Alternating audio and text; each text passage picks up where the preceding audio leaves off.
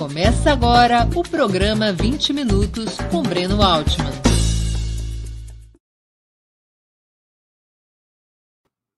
Bom dia. Hoje é 4 de maio de 2022. Estamos dando início a mais uma edição do programa 20 Minutos. Nossa entrevistada será a cientista política Isabel Mansur, graduada em Ciências Sociais e doutora em Serviço Social pela Universidade Federal do Rio de Janeiro, é autora do livro Corda Bamba, o lulismo como metamorfose e realização da estratégia democrático-popular, publicado pela editora Lutas Anticapital. A obra é um interessantíssimo estudo da história do PT a partir das resoluções de seus encontros nacionais e congressos, desde a fundação até o governo Lula. Sobre essa trajetória será a nossa conversa com Isabel Mansur. Antes de começarmos a entrevista, queria pedir um pouquinho de paciência e atenção a vocês para o nosso imprescindível recado comercial. Opera Mundi tem como fonte de financiamento o apoio de seus leitores e espectadores. A sua contribuição, portanto, é decisiva para a nossa manutenção e desenvolvimento. Você pode contribuir de cinco formas. A primeira, tornando-se assinante solidário de Opera Mundi em nosso site, com uma colaboração mensal permanente. Basta acessar o endereço operamundi.com.br barra apoio. Vou repetir, operamundi.com.br barra apoio. Segunda forma de contribuição, você pode se tornar membro pagante de nosso canal no YouTube. Basta clicar na opção Seja Membro em nosso canal nessa plataforma, bem diante de seus olhos nesse momento. Clique em Seja Membro e escolha um valor em nosso cardápio de opções. Terceira forma de contribuição: durante a transmissão de nossos vídeos, você pode contribuir com o Super Chat ou o Super Sticker. Normalmente, apenas quem paga esse ingresso quase simbólico ou é membro contribuinte de nosso canal tem suas perguntas lidas e respondidas por nossos convidados e por nossas convidadas. Quarta forma de contribuição. Se você assistir nossos programas após sua transmissão, nossos programas gravados, poderá contribuir através da ferramenta Valeu. Valeu demais. Quinta forma de contribuição. A qualquer momento você poderá fazer um Pix para a conta de Opera Mundi. Nossa chave nessa modalidade, nossa chave no Pix é apoie.operamundi.com.br. Vou repetir, apoie.operamundi.com.br. A razão social é última instância editorial limitada. Além dessas cinco formas de colaboração, lembre-se sempre de dar like, clicar no sininho e compartilhar nossos programas com seus amigos e em seus grupos são ações simples que aumentam nossa audiência e engajamento, ampliando também nossa receita publicitária, tanto no site quanto no YouTube. Lembrem-se, a única ferramenta eficaz contra as fake news, especialmente em um ano eleitoral, é o jornalismo de qualidade.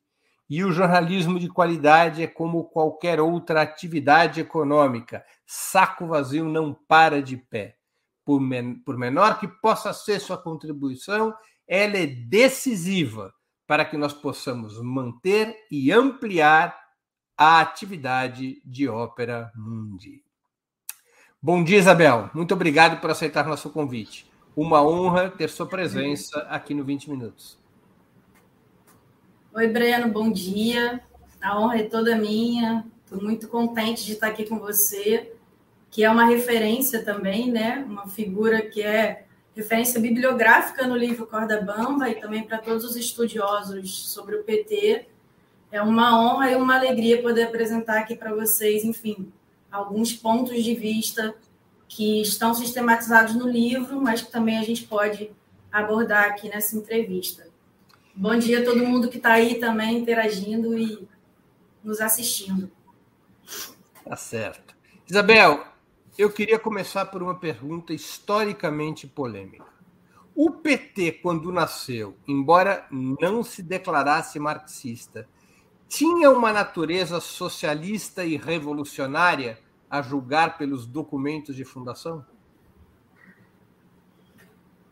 Olha, Breno, é uma pergunta evidentemente polêmica, mas eu arriscaria dizer que sim.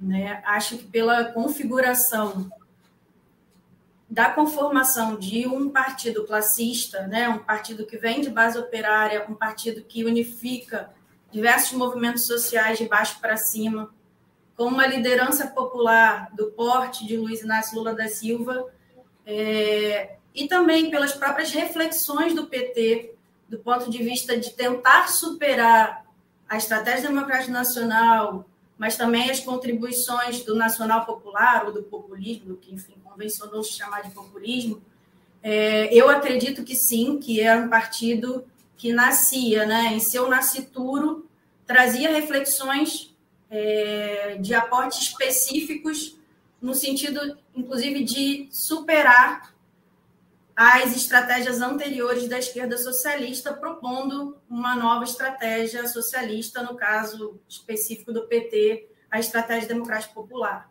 Isso não está totalmente delineado em seu nascituro, né? Como a gente sabe, o PT é um partido que nasce é, como um partido de novo tipo, como um partido que vai juntando as forças sociais, né, de baixo para cima, é, então, isso não está evidentemente delineado já em forma de programa, já em forma de estratégia, mas é um caldo de cultura, digamos assim, que, que está presente desde o momento da fundação do PT. No manifesto do PT, não há uma reivindicação do caráter socialista do partido ou do socialismo como objetivo. É, por que isso? Acho que o PT, é, na sua origem, ele tem uma preocupação muito voltada para criticar as estratégias anteriores é, à sua própria fundação, né?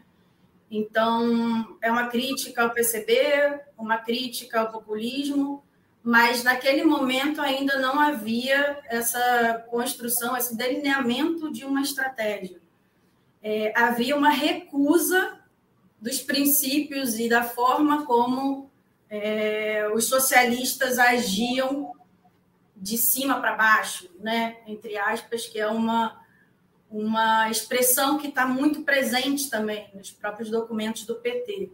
Então, eu acredito que, a primeiro, uma, uma autoafirmação né, daquilo que o PT viria a ser, há uma autoidentificação é, e muito menos uma, uma identificação com pressupostos marxistas ou com é, um lineamento, uma, um, enfim, uma estratégia é, imediata. Né? Então, tem aí um período do PT ir se afirmando e se construindo enquanto partido e formulando a sua estratégia, né?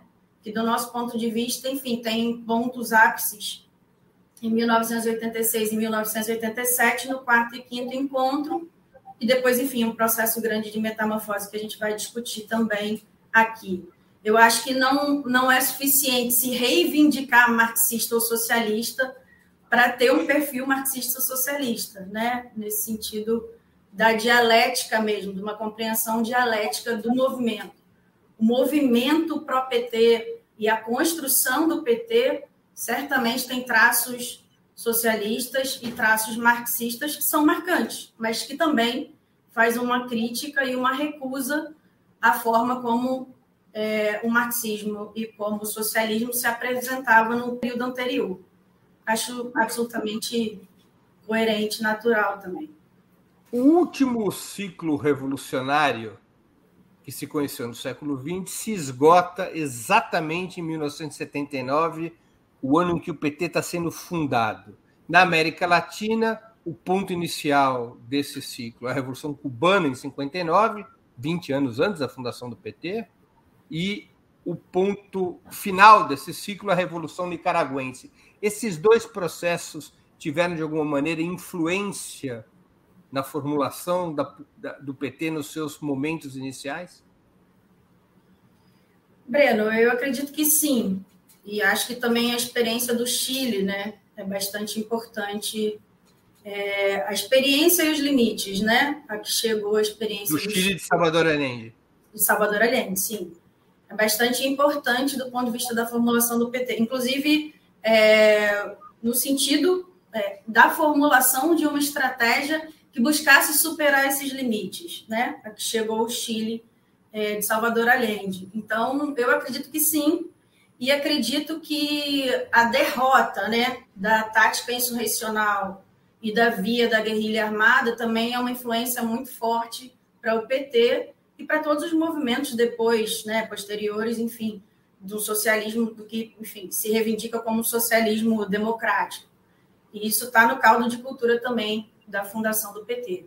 O PT nasce como um partido claramente anti-imperialista e associado às experiências socialistas, apesar das críticas? Bom, eu acho que ele amadurece para isso. Ele não nasce imediatamente dessa forma. Acho que tem aí uns esses cinco primeiros anos, que são cinco primeiros anos de consolidação é, de uma autoidentidade petista e depois uma elaboração de uma estratégia que, evidentemente, vai se conformando e se aprofundando do ponto de vista do socialismo democrático.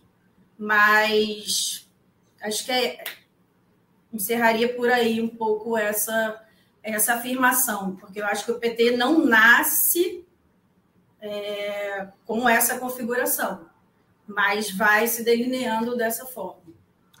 Quais que eram as críticas dominantes entre os que comandam a formação do PT e quais as críticas dominantes que estão presentes nos seus documentos originais aos antigos partidos da esquerda marxista brasileira? Você identificou uma questão, que é uma questão de construção partidária, a crítica a processos de cima para baixo. Quais eram as outras críticas, mais no que diz respeito à estratégia? do ponto de vista da estratégia democrática nacional, é, tem uma, uma diferença. Só pra, com... só pra, me perdoe, Isabel, só para esclarecer a nossa audiência. A estratégia democrática nacional, o nome que no livro a Isabel dá à política desenvolvida pelo Partido Comunista Brasileiro, especialmente depois da declaração de março de 58 e das resoluções do 5 Congresso. Então, o PT seria crítico dessa estratégia democrática nacional. Isabel, por favor, continue. É, e acho que o elemento central dessa crítica está no bojo, pelo menos na década de 80, é, da aliança com a burguesia nacional, né? da compreensão de que a burguesia nacional poderia ser um setor aliado, porque a etapa da estratégia democrática nacional seria a etapa nacional. Né? Teríamos, enfim, uma revolução democrática nacional em aliança com setores burgueses, essa seria uma primeira etapa, e aí depois, posteriormente, possivelmente uma revolução socialista. Então, essa crítica está bastante delineada no bojo das resoluções é, dos encontros do PT, né? até a década de 90, início da década de 90, o PT só tem encontros, não tem congresso, primeiro congresso está ali no limiar da década de 90, e, é, do ponto de vista da estratégia democrática nacional, a crítica fundamental é essa, né? a teoria das etapas e a aliança com a burguesia nacional. E do ponto de vista do populismo, me parece que é muito mais é, centrada nessa primeira vertente, nessa primeira crítica que eu já trouxe, já delineei, que é a construção de um instrumento com protagonismo da classe trabalhadora então, portanto, um instrumento de massas, porém construído de baixo para cima e não de cima para baixo, né? Como se o populismo fosse muito mais uma representação institucional de cima para baixo do que uma construção de um partido de massas é, com o protagonismo da classe trabalhadora, como é, enfim, como o PT se auto é, intitula nesse momento e como é de fato, né?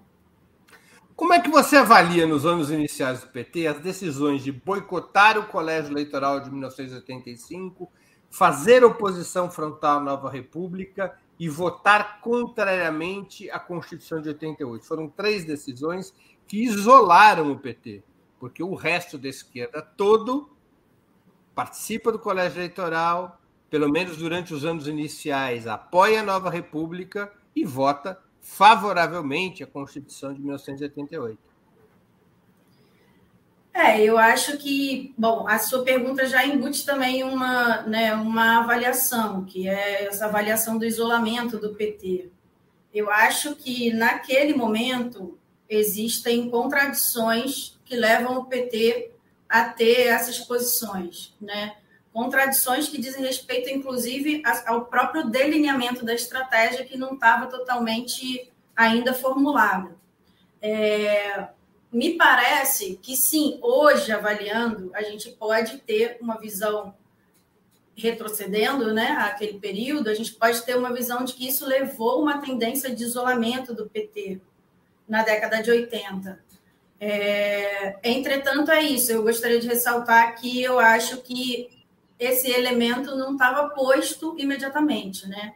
Era algo que, que precisou acontecer, que precisava ser testado para depois essa autocrítica ser feita e, num certo sentido, subsidiar uma possibilidade de superação dessas posições. De qualquer maneira, é, é isso. Eu acho mais importante refletir sobre esse momento do que apresentar uma posição. De, deixa eu colocar de um outro jeito essa pergunta, para ficar mais clara a minha preocupação, ou meu, minha interrogação. É, essas decisões não eram expressão de uma estratégia que se contrapunha à estratégia democrática nacional, não era expressão de uma política que tinha a independência e a hegemonia da classe trabalhadora como elemento central, e não foi uma política decisiva para o PT se apartando da transição conservadora poder ganhar força de massas e força eleitoral própria? Pode ser que sim, Breno. Eu acho que, que também eram posições que tinham como pressuposto um processo de democratização que também teve momentos de pacto pelo alto, né? Então, o PT se contrapunha à forma como o processo de democratização estava sendo implementado. É, o PT se contrapunha também ao fato de que não, não houve eleições diretas, né, só em 1989. Então, eu acho que, que tinha uma série de outros elementos que serviram né, como mais determinantes naquele momento para que o PT tomasse essas posições.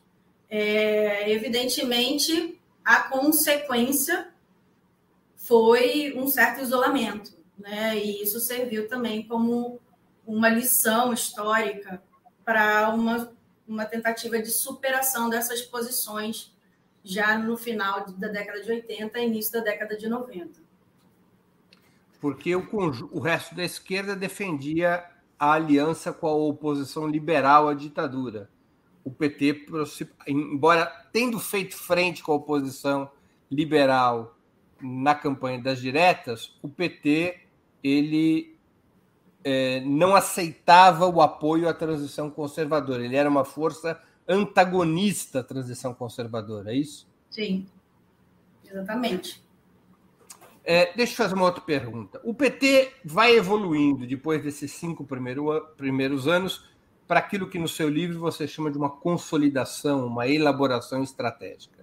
O marco que você identifica no seu livro é o quinto encontro nacional de 1987 é, em que o PT formula pela primeira vez de uma maneira, digamos, é, ampla, de maneira consolidada, a estratégia democrático popular. Qual era a essência dessa estratégia?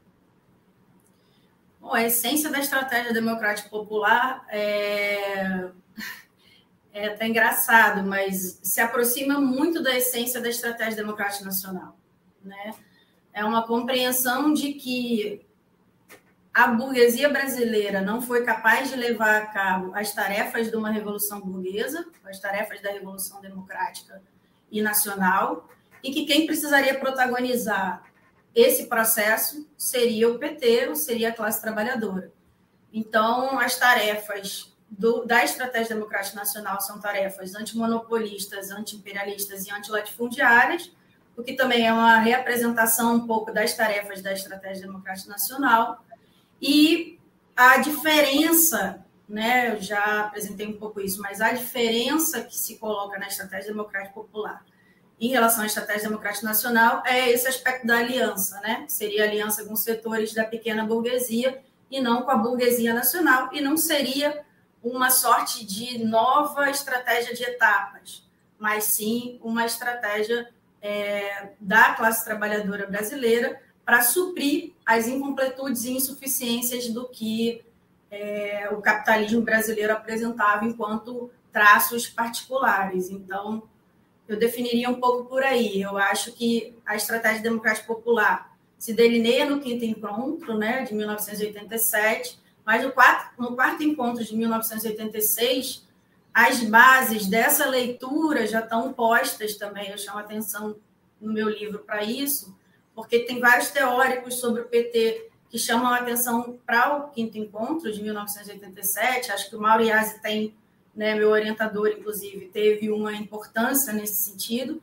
É, mas eu acho que em 1986 as bases dessa leitura já estão postas ali no quarto encontro, quando o PT, na, na, na sua leitura, apresenta a ideia de um capitalismo incompleto. Então, esse é o, essa é a minha, esses são os dois pontos de referência que eu acho que são momentos importantes de delineamento da estratégia democrática popular. Isabel, é, muitos estudiosos fazem uma interpretação distinta da sua, inclusive muitos dirigentes históricos do PT, de que a estratégia democrática popular é um contraponto, uma oposição à estratégia democrática nacional por dois motivos, embora possa, possa ter pontos de unidade. O primeiro motivo é de que é, a estratégia democrática nacional considerava que o capitalismo brasileiro tinha tido um desenvolvimento incompleto e que caberia à própria burguesia completar esse desenvolvimento. O manifesto de março de 58 diz claramente que os trabalhadores não eram a força hegemônica naquela etapa, que essa, esse papel hegemônico era, teria que ser cumprido pela burguesia nacional com o apoio dos trabalhadores. A estratégia democrática popular diz o oposto que o capitalismo era incompleto, ou no, e, e nos termos é, do Florestan Fernandes, é, era uma revolução que não se concluía, a revolução burguesa, e que somente os trabalhadores poderiam completar essa tarefa, porque esse capitalismo incompleto ele era um elemento indispensável para a própria acumulação de capital da burguesia brasileira. Não tinha interesse em completar esse capitalismo e que, portanto, a estratégia do PT, por ela ser uma estratégia antiburguesa, ela era socialista, ao contrário da estratégia democrática nacional, que era uma estratégia que colocava os trabalhadores sob hegemonia da burguesia. Você não concorda com esta apreciação? Eu concordo com essa leitura. É, a diferença e o que eu marco no meu livro é o processo de metamorfose da estratégia democrática popular, que, do meu ponto de vista, tem um elo de continuidade com a leitura da estratégia democrática nacional. É, e justamente a questão da incompletude do capitalismo, ela pode ser lida como esse elo. Né? Isso eu trabalho com mais detalhes. O retrato é semelhante. A incompletude do capitalismo. É, é eu acho que a base, os pressupostos da leitura são muito semelhantes. E quando a metamorfose acontece, vai se deixando de lado todas as outras é possibilidades de ruptura para que seja possível governar. E como é que você governa? Né? Um país de capitalismo periférico dependente, em aliança com uma burguesia nacional, com frações burguesas, enfim, diversas frações burguesas, que foi o que aconteceu com o governo Lula. Você governa a partir de determinados pressupostos também, que também não se antagonizem imediatamente com a sua base, né? E eu acho que são dois elementos fundamentais dessa leitura de incompletude do capitalismo, que é a questão da revolução burguesa não cumprida, né, não realizada, o que é, ensejaria a necessidade de um aprofundamento de uma democracia e da democracia de massas, e a questão do mercado interno de consumo de massas. Então, são esses dois elementos que eu acho que aproximam a estratégia democrática popular, a leitura, né? Outros pressupostos. A leitura da estratégia democrática popular, da estratégia democrática nacional e do nacional popular, inclusive, e que fazem parte, fazem um fio condutor dessa metamorfose até chegar ao governo Lula, que realizaria essas duas tarefas, né? De cumprir uma democracia de massas e de cumprir com a construção de um mercado interno de consumo de massas. Então, Mas aí já é na etapa da metamorfose.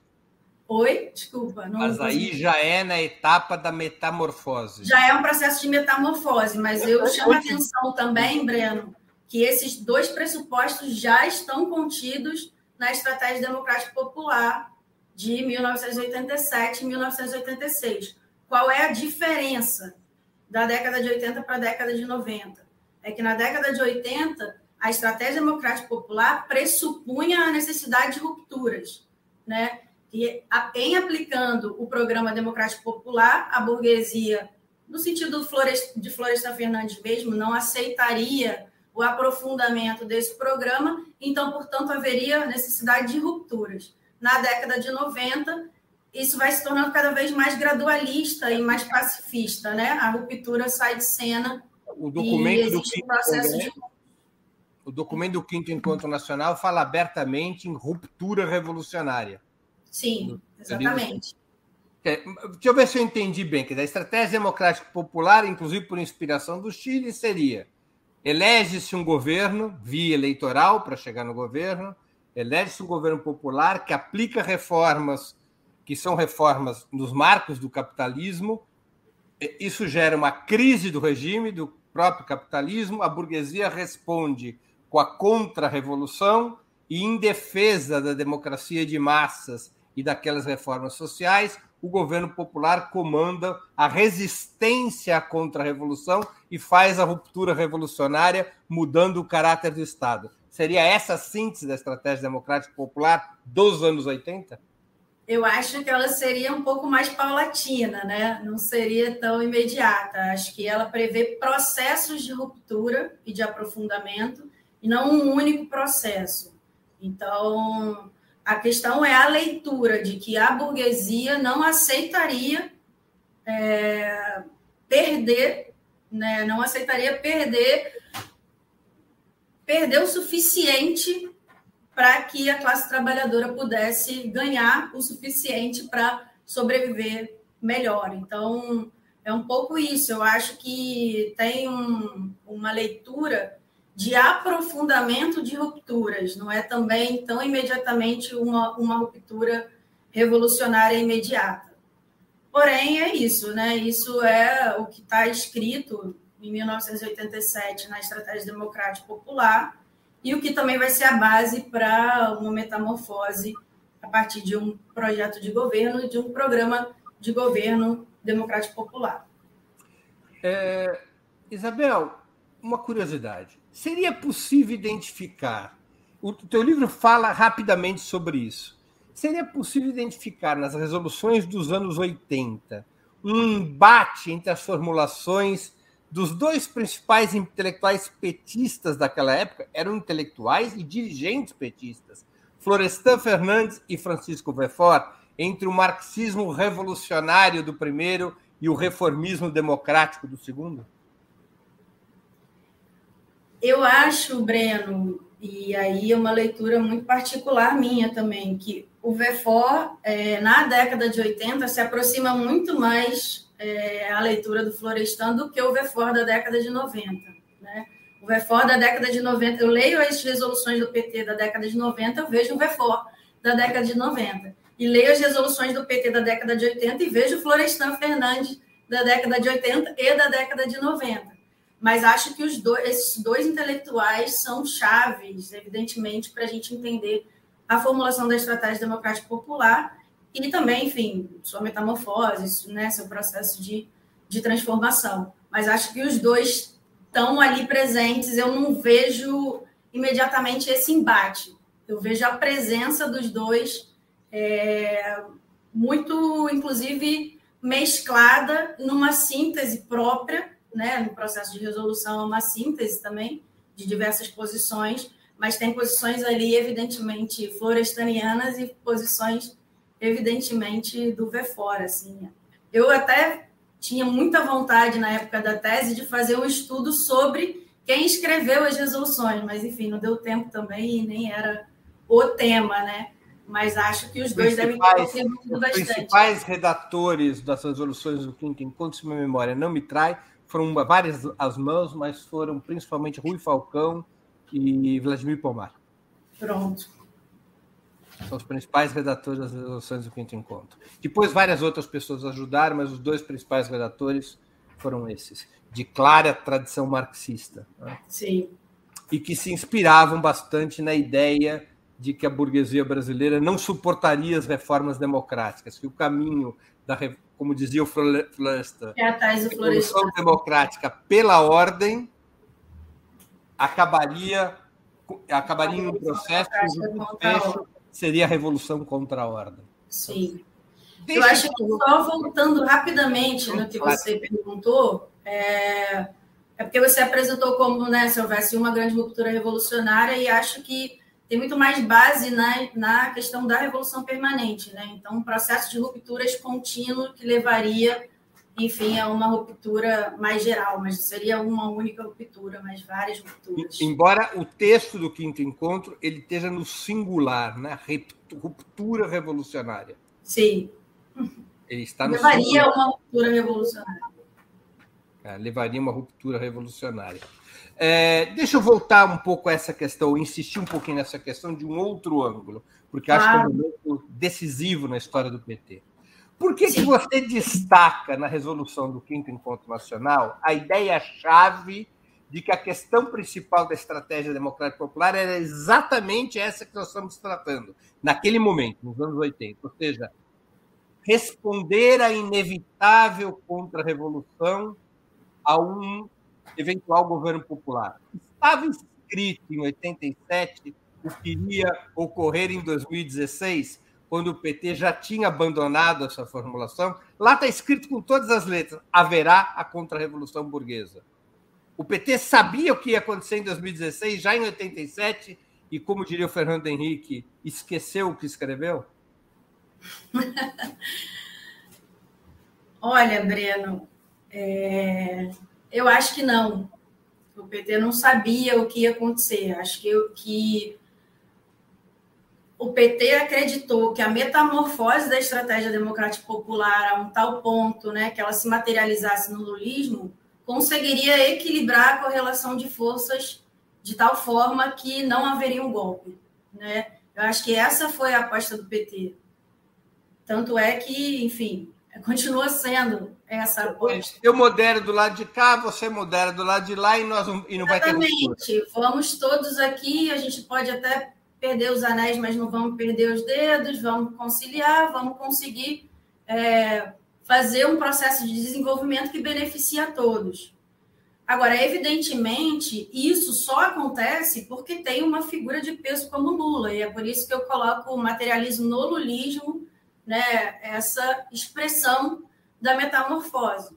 O Lula é a única figura capaz de mobilizar e desmobilizar as massas trabalhadoras a favor e desfavor a um governo popular, né? Tanto é que o golpe não foi com Lula, né? Foi com a Dilma.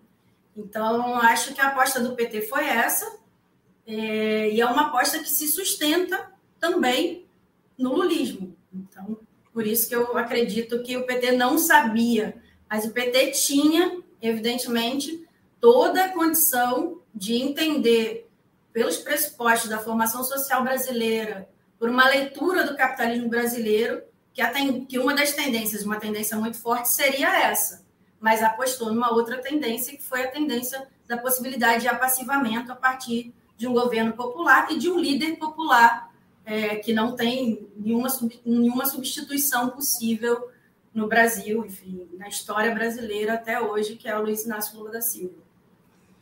Antes de continuarmos, eu queria pedir novamente que vocês contribuam financeiramente com o Opera Mundi. Lembrem-se, há cinco formas de fazê-lo. A primeira é assinatura solidária em nosso site, operamundi.com.br barra apoio, vou repetir, operamundi.com.br barra apoio. A segunda é se tornando membro pagante de nosso canal no YouTube. A terceira é contribuindo agora mesmo com super chat ou super sticker. A quarta é através da ferramenta Valeu, valeu demais quando assistirem nossos programas gravados. A quinta é através do Pix. Nossa chave no Pix é apoia.operamundi.com.br. Vou repetir, apoia.operamundi.com.br. Nossa razão social é última instância editorial limitada. Quero também informar que estamos com uma promoção especial para quem fizer uma assinatura solidária de Opera Mundi. Receberá como brinde um dos famosos e charmosos bonés do Movimento dos Trabalhadores Sem Terra, o MST. A promoção vale para assinaturas anuais de qualquer valor ou para mens assinaturas mensais de pelo menos 48 reais. A gente está comprando boné diretamente do movimento, ou seja, é um boné legítimo do MST. Assinatura solidária pode ser feita no endereço operamundi.com.br barra apoio. Vou repetir, operamundi.com.br barra apoio. Isabel, você localiza na virada dos anos 90 o início de um giro estratégico do PT que você chama de metamorfose, a metamorfose da estratégia democrática popular. Quais as razões dessa metamorfose e no que, que ela consiste? Acho que tem dois elementos fundamentais aí do processo histórico, né, que subsidiam essa transição, que em 1989, enfim, a gente tem a queda do Muro de Berlim e um avanço do capital imperialismo internacional, e, por outro lado, a eleição de 1989 e o que ela significa do ponto de vista de autocrítica do PT, que tem a ver também com o contexto, evidentemente, da queda do muro e das críticas ao socialismo, à falta de democracia, enfim, ao socialismo real. É, a falta de democracia e a falta de liberdade de mercado, né? São esses dois elementos pilares aí que estão evidentemente em crítica e que depois vão ser incorporados nessa metamorfose do PT de forma mais evidenciada. É, de qualquer forma, o que eu acho é que essa metamorfose também tem elos de continuidade. E é por isso que eu insisto nisso, que a questão da incompletude do capitalismo é uma base, é um subsídio de uma leitura sobre a estratégia que se reapresenta e que, em determinados momentos, a partir de uma metamorfose também, ela precisa prescindir de um processo de ruptura e transformar a estratégia em uma estratégia gradualista. Eu acho que é isso que acontece com o PT na década de 90, e aí restam dois fortes pilares, que são justamente os pilares da leitura da incompletude, que é um governo que teria o compromisso de, a partir de uma união nacional, é, aprofundar a democracia de massas e aprofundar um mercado interno de consumo de massas. São os dois pilares que estão, inclusive, na Carta ao Povo Brasileiro de 2000 e 2001, né, do, do Lula. Ou seja, a metamorfose consistiria em tirar da estratégia democrática popular o elemento da ruptura revolucionária.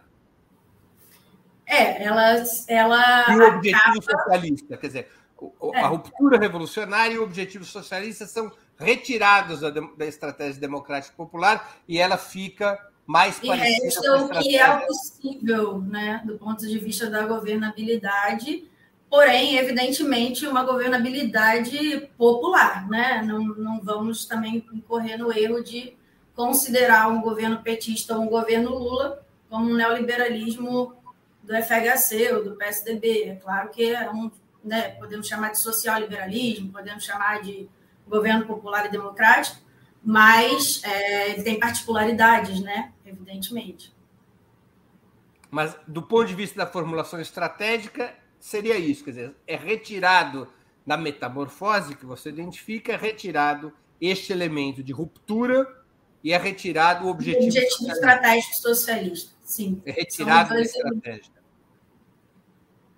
Tá certo. E cada vez isso vai se metamorfoseando com, com expressões diferentes. É o socialismo petista, é a revolução democrática, né? É, imediatamente, não necessariamente essas, é, esse conteúdo vai sair, né? vai ser retirado a forceps. É um processo que vai se metamorfoseando e vai se expressando de uma outra forma. E que então, duraria da... todos os anos 90, e essa metamorfose só se consolidaria durante os governos petistas, durante os governos Lula. Sim. Metamorfose e realização. Essa metamorfose estratégica, especialmente a partir de 2002, na tua opinião, ela alterou a natureza do PT ou apenas reorganizou o equilíbrio entre as suas duas almas? Expressão que você importa do Gil do Marçal Brandão, mas usa no livro. Entre a alma da ruptura e a da reforma dentro da ordem. O PT mudou de natureza, ele já não é mais um partido dos trabalhadores, de massa, socialista, e se transformou num partido da ordem, como os velhos partidos sociais-democratas europeus, ou o que houve foi apenas um re... apenas, o que houve foi um reequilíbrio entre as suas duas almas, a da ruptura e a da reforma dentro da ordem? Eu acho que o PT mudou de natureza. Né? Acho que o PT é, é um partido de massas, é um partido popular, é um partido da classe trabalhadora, mas é um partido da ordem, é um partido que aposta na institucionalidade e na estratégia da Revolução Democrática como o centro da sua estratégia. E na aliança com frações burguesas, né? Frações da burguesia nacional. Então, eu acredito que tem uma mudança de natureza no PT e tem uma mudança de, de, de conteúdo mesmo, né? Tem uma mudança que é passar a acreditar que esse equilíbrio de forças é possível independente do contexto político, social e histórico. E... P... Perdão. Não, pode, pode. Não, não, eu, tava, eu te interrompi sem Termine, por favor. E acho que é isso. A questão para mim é que o lulismo ele tem um lugar específico nessa possibilidade de equilíbrio. Por isso que eu chamo o livro de corda bamba, né? Dessa esperança equilibrista. Porque do meu ponto de vista, isso não se reproduz com outras figuras à frente desse processo de liderança, enfim, de protagonismo de um governo petista. Você acha que o golpe de 2016 reabriu o debate de estratégia dentro do PT ou a possibilidade de ser novamente governo repôs a mesma estratégia construída a partir dos anos 90? Olha, Breno, eu já não acompanho muito os debates internos do PT há algum tempo, né? Acho que é muito possível que tenha reaberto pelo menos um balanço histórico sobre o que significou o golpe, né? Tenho certeza que os setores da esquerda do PT certamente até mesmo as resoluções do sexto congresso retomam 1987. O sétimo congresso meio que anula o sexto. O sexto é de 2017, o sétimo é de 2019. Em 2017, a resolução sobre estratégia reivindica 1987 com um elemento de ruptura revolucionária e o objetivo socialista. Eu acho que, que certamente está é, tá colocada essa crítica, mas do ponto de vista do que é possível historicamente, eu acho que a reapresentação dessa mesma estratégia está se mostrando é, inevitável, né? Eu acho que. Inevitável. Inevitável, inevitável para o PT, né? A solução e a alternativa que o PT apresenta hoje é um novo governo Lula baseado, calcado numa mesma estratégia anterior, que é, enfim, o lulismo também, talvez até mais rebaixado, né? No sentido de que sofra mais pressões do centro e com uma extrema direita que a gente pode derrotar o Bolsonaro, mas não vai derrotar o bolsonarismo, certamente o governo Lula do próximo período vai ser um governo que vai sofrer mais pressões à direita e que, enfim, nos resta como alternativa a nós, né, que defendemos o socialismo e que defendemos uma estratégia de esquerda, constituir força social para pressionar o governo em torno das pautas que são inegociáveis para a classe trabalhadora. Então, eu acho que o PT está reapresentando né, essa mesma formulação para um próximo governo Lula. E pode acabar caindo no mesmo impasse que levou à derrota de 2016. Eu acho que até mais aceleradamente, né? Uhum. E acho que esse é o cuidado e esse e essa é a delicadeza, essa é a corda bamba que também a esquerda brasileira está colocada hoje, né? A esquerda, digo, conjunto de outras forças sociais que não só os que estão no PT, que é poder construir força social se reorganizar para enfrentar um período de um novo governo popular com menos sustentação ainda do que teve anteriormente. Então, é um cenário bem vou... delicado. Uhum. Eu vou concluir com uma pergunta de um espectador nosso, João P.S. Luz, que contribuiu com o Superchat. E ele pergunta: em uma prospecção, te parece possível uma guinada à esquerda a médio e longo prazo para o partido? Quais seriam as condições para isso? Não acredito na tese da guinada à esquerda. Eu acho que o governo Lula do próximo período vai sofrer muito mais pressão à direita. Né? O centrão continua do tamanho que ele sempre teve, a extrema-direita continuará organizada e a esquerda, no último período, se desorganizou completamente. Eu acho que cabe a nós construir essa força social que possa disputar os rumos desse governo à esquerda.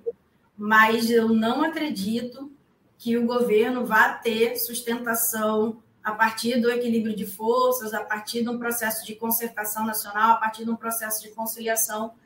Eu acho que vai ser um cenário muitíssimo complicado para o próximo governo Lula e é uma responsabilidade de todos nós é, pensar sobre esse processo conjuntamente. O Cadu Lacerda entrou aqui na última, no último momento, também contribuindo com o Superchat. Ainda é possível pensar numa mudança no modo de produção da economia, saindo do capitalismo e avançando para o socialismo e o comunismo, diante das alterações tecnológicas nos meios de produção do século XXI? Pergunta longa para uma resposta curta, que é outro tema. Qual Eu acho que é necessário, né? Eu acho que é necessário. Acho que a gente não vai sair dos impasses desse modo de produção e de relação social que a gente vive se a gente não ousar ter uma outra forma de relação social e econômica que seja, enfim, absolutamente diferente das bases do que é o capitalismo e, no caso nosso, né, particularmente, o capitalismo subalterno, periférico e dependente. Então, eu acho que é necessário e eu acho que esse desafio precisa estar colocado para os socialistas, né? Todo dever de todo socialista, de todo revolucionário, é procurar os melhores meios de fazer a revolução e de conseguir implementar o socialismo. Então, cabe a nós essa tarefa, presente e futura. Isabel, nós estamos chegando ao final da nossa conversa e eu queria te fazer duas perguntas que sempre faço aos nossos convidados e convidadas antes das despedidas. A primeira qual livro você gostaria de sugerir aos nossos espectadores? A segunda, qual filme e qual série poderia indicar a quem nos acompanha? É, o livro que eu sugeriria é Uma Esquerda para o Capital, do Aurelino Coelho. É um livro incrível, né? E a tese do Aurelino também é, é incrível, me influenciou bastante no meu estudo.